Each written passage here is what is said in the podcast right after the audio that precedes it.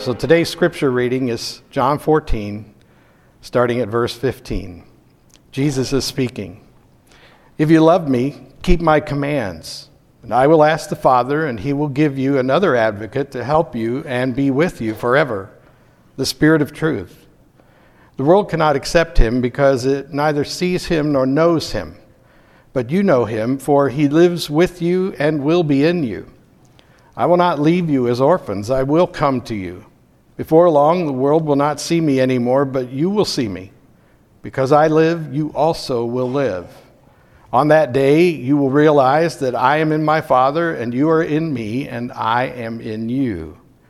Whoever has my commands and keeps them is the one who loves me. The one who loves me will be loved by my Father, and I too will love them and show myself to them. The word of God for the people of God. Thanks be to God. So, today I want to brief, uh, begin a brief series of messages that'll end in a couple of weeks on Pentecost Sunday uh, about the Holy Spirit. And I like to do this frequently because I find that a lot of regular church attenders have uh, certain ignorance about the Holy Spirit. That uh, in, in, my last church, believe it or not, the first time I preached on the Holy Spirit, I had people come up to me and say, I've been going to this church 50 years, I've never heard a sermon about the Holy Spirit, which I find interesting. And uh, all I can say is, is that if you don't embrace the Holy Spirit, then you're missing out on the fundamental element the fundamental person of the Trinity for the church age, which you heard about last week. This is this church age that I've talked about. We're living in it. We are the church, the body of Christ. We're very literally the presence of Christ in ourselves and as one body. And so we are nothing if not animated by and enlivened by the Holy Spirit. That's, that's why it's so important for us to know who the Holy Spirit is. And this is why I feel compelled to preach on the Holy Spirit regularly. Um, I've mentioned to the staff that, that my worship planning has been very deliberate since I got here. I've been on a mission to communicate certain things. And we're coming to the end of my first year as your pastor, and to the end of my first year agenda. And so, in a very real sense, we'll work together over the next uh, month or two to prepare the next year's worth of things. And they'll be much more aligned around a common experience of the Holy Spirit. So let's talk about the Holy Spirit. First of all, the most important thing you got to know about the Holy Spirit is the Holy Spirit is a who, not a what. The Holy Spirit is a who, not a what. People will talk about the Spirit using terms like it. Well, how do you like being called it? Well, the Holy Spirit told me just the other day, he, she, there's no gender there, doesn't like being called it. Okay, I'm joking, but you know, you get the point. That is to say, the Holy Spirit is not some sort of invisible, mystical spirit that sort of unites all living things, like in that movie Avatar, right? Or the Force, like in Star Wars. I'm sorry, John Gallagher. The Holy Spirit is not the Force from Star Wars. I'm kidding because he's one of the most solid Christian people I know, and he knows who the Holy Spirit is. He's filled with the Holy Spirit. But you know, it's easier for us, isn't it, mentally, to wrap our minds around this invisible force of Star Wars than to realize that what we're talking about is the person of the Trinity that Jesus refers to as the Holy Spirit. And so, first and foremost, when we talk about the Holy Spirit, we should think about the Spirit in terms of a person, a being. And for the record, if I should happen to refer to the Spirit as He, it doesn't mean that I literally assume that the persons of the Godhead are male. It's simply a speech device to communicate the idea. It's important that we don't assume that there is a particular gender associated with the Holy Spirit. But nevertheless, we understand that the Holy Spirit is a person and that the Holy Spirit has the same emotional and uh, uh, uh, sort of intellectual properties as the other two persons of the Godhead or the Trinity. In Acts 15 28, we hear that the Holy Spirit uh, makes decisions. It seemed good to the Holy Spirit and to us to lay on you no greater burden than these requirements. We see that the Holy Spirit can be grieved. We talked about that a second ago during prayer time in Ephesians 4:30. Do not grieve the Holy Spirit of God, by whom you were sealed for the day of redemption. In Hebrews, we see that uh, the Holy Spirit can even be outraged. In Hebrews 10:29 it says, "How much worse punishment do you think will be deserved by the one who has outraged the Spirit?" And so, in a real sense, the Bible is telling us that the Holy Spirit is a person of the Godhead, one of the three persons that is God, and is capable of the same emotional and intellectual response to the creation that Jesus and the Father have. I think it's important for us to realize that the Old Testament is Christ concealed, while the New Testament is Christ revealed. Now, I didn't make up that phrase. But let me say it again so you hear it clearly. The Old Testament is Christ concealed. He's there, but it's hard to recognize him. And the New Testament is Christ revealed. And in the same way, the Holy Spirit is somewhat subject to mystery in the Old Testament, but becomes clearer to understand in the New Testament. In the Old Testament, for example, Joshua encounters the captain of the hosts of heaven, and we understand as New Testament believers that he encountered Jesus. And there are indications in that passage that this was not an angel, but in fact Jesus. And there are reasons that we can trust this to be true. In the same way, the Holy Spirit that we now have in us and is the life's blood of the church or the body of Christ was present in the Old Testament. In Genesis, for example, in chapter 1, it says the Spirit hovered over the chaos and brought order into the creation and brought order to the chaos. In the same way, the Spirit was the infuseo or the air that was breathed into the body of Adam who was made from the dust. And in a very real sense, humanity started out filled with the Holy Spirit of God. And so the Holy Spirit is present all over the Old Testament, but only present to people in a very specific way. For example, in the book of Exodus, we read that the Spirit of God came upon Bezalel so that he could craft the implements and the garments and things that were going to be necessary for the tabernacle where they would meet with God. And so, for a time, in a particular place, upon a particular person, the Spirit came for a particular purpose. And we'll find throughout the Old Testament that this is the pattern. It repeats even into the New Testament, where we see that John the Baptist has the Spirit of God on him. The Spirit of God uh, causes uh, Elizabeth's womb to shudder and shake when she encounters the mother of Jesus in the story of Mary going to visit her cousin Elizabeth. And so the Holy Spirit is highly visible in the Old Testament, but at particular times and particular places on particular people for particular purpose. And then Pentecost comes, and it's like the dam burst or the champagne bottle pops and overflows. And there's a real honest expression of the whole Spirit being made available to the whole world that will accept it. And this is why Jesus tells them on the occasion of his departure. He's getting ready to leave. The guys are figuring this out. The disciples are understanding that their master has risen from the dead. He's truly with them, but they kind of think it's going to be that way forever and always. And then he starts making it clear that he's leaving again. And they're anxious. And for this reason, Jesus says, as he did today in this passage, I need for you to obey me. Now, obedience is a real act of love and trust. You know, you obey people that you think are acting in your best interest, and you trust that, and you trust them. And obedience is one of the most generous acts of love that you can give to another person. And in this case, Jesus says, I need for you to trust me. It's going to be okay. I'm going to leave, and then you're going to feel alone for a while, but the Holy Spirit, the advocate, will come. And then I'll be with you always to the end of the age, the church age.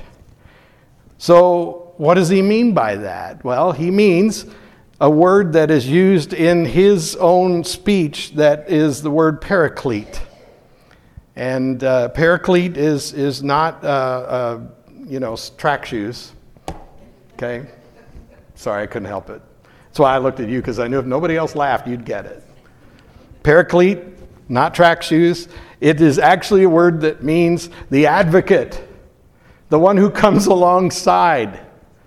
It is a word that has a legal connotation, meaning that it could be your representative in court, that it could be your barrister, your lawyer, your attorney, but also really in Jesus' meaning has a different uh, connotation because it also suggests that it's the one who comes alongside you in your time of need the one who comes to walk with you through your difficulty.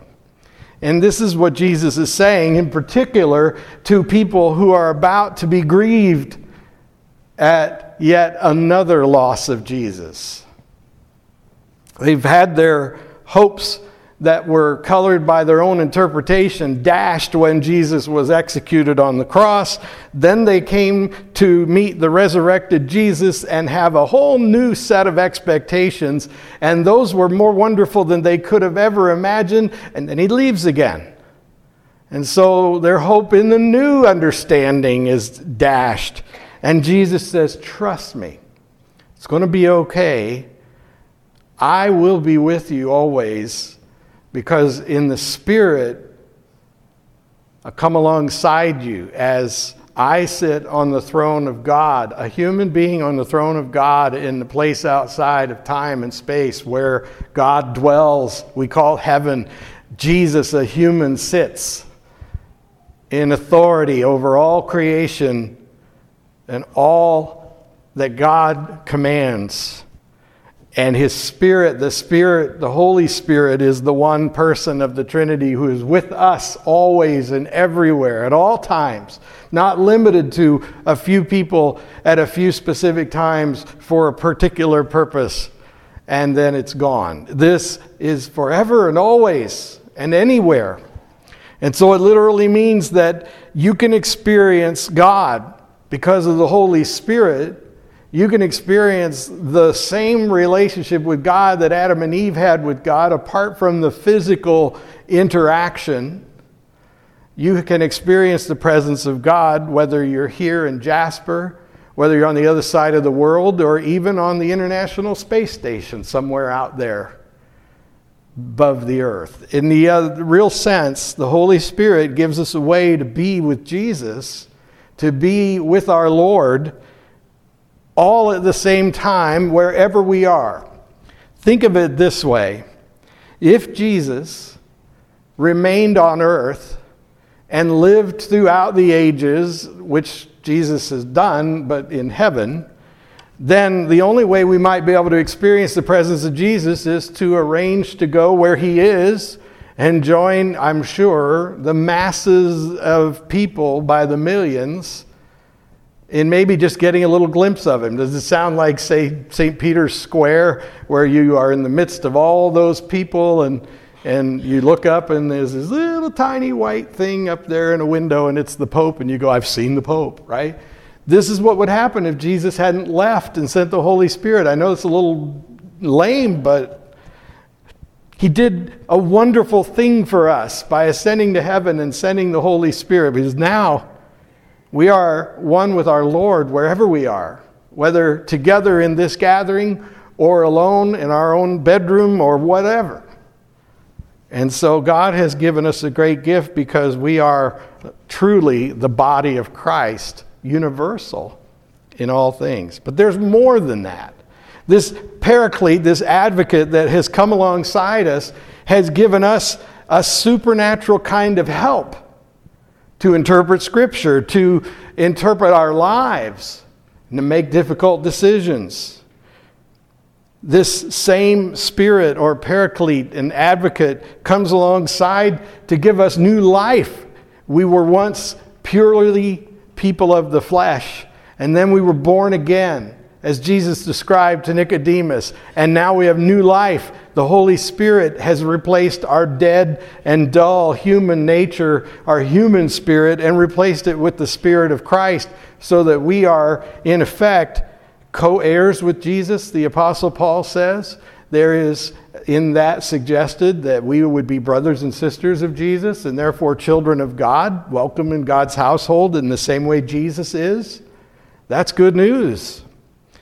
We have a supernatural union then with God that transcends this life, even as we celebrate the Holy Communion in a moment with those who are with us in this room and those who have died and are at the table of the Lord now outside of our comprehension.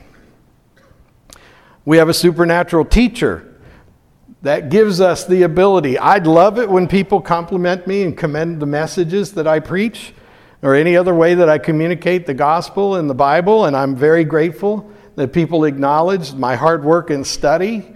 But let me say, absolutely, without hesitation, I'm only so good. The Holy Spirit makes whatever takes it to the next level happen. For example, if you come to me after the service and you say, Pastor, it just felt like you were talking to me. I didn't think anybody else was in the room. Great. Holy Spirit showed up. I'm not that good. You know? I, there was a time years ago when there was a certain fellow that really just, I don't know if he was narcoleptic or what, but he couldn't keep his head up for nothing during the worship service. He'd be asleep in the first five minutes of sitting down. And every week he'd apologize to me, and I'd just look at him and say, I didn't notice. It's true. I just look at the people who are looking back at me, to be quite honest with you. It's what conversation is like, you know. We, we're talking here. I mean, I'm doing all the talking, but, you know, we're, we're in a conversation together. And the neat thing is, is even as I feel that intimacy with you, I know that for some people here the message will not be clear, and for others it'll feel as though the Lord Himself is speaking to them. And all I can say is, is this is the Holy Spirit at work. I'm convinced that the Holy Spirit is so present and so pervasive in our lives as believers that we take most of it for granted. That there are so many ways in which the Holy Spirit is present to us that we can't track all of them. We can't identify all of them. In some traditions, you know, they look for signs of the Holy Spirit in a person. So they want you to speak in tongues or they want you to do some sort of behavioral thing that will indicate that the Holy Spirit is with you. I'm convinced that while that may be true, there are also plenty of unseen and unknown things that indicate the presence of the Holy Spirit, too. Probably far more than we're aware of. And so, in a very real sense, I imagine that day that is imagined by those who anticipate a rapture of the church and all this.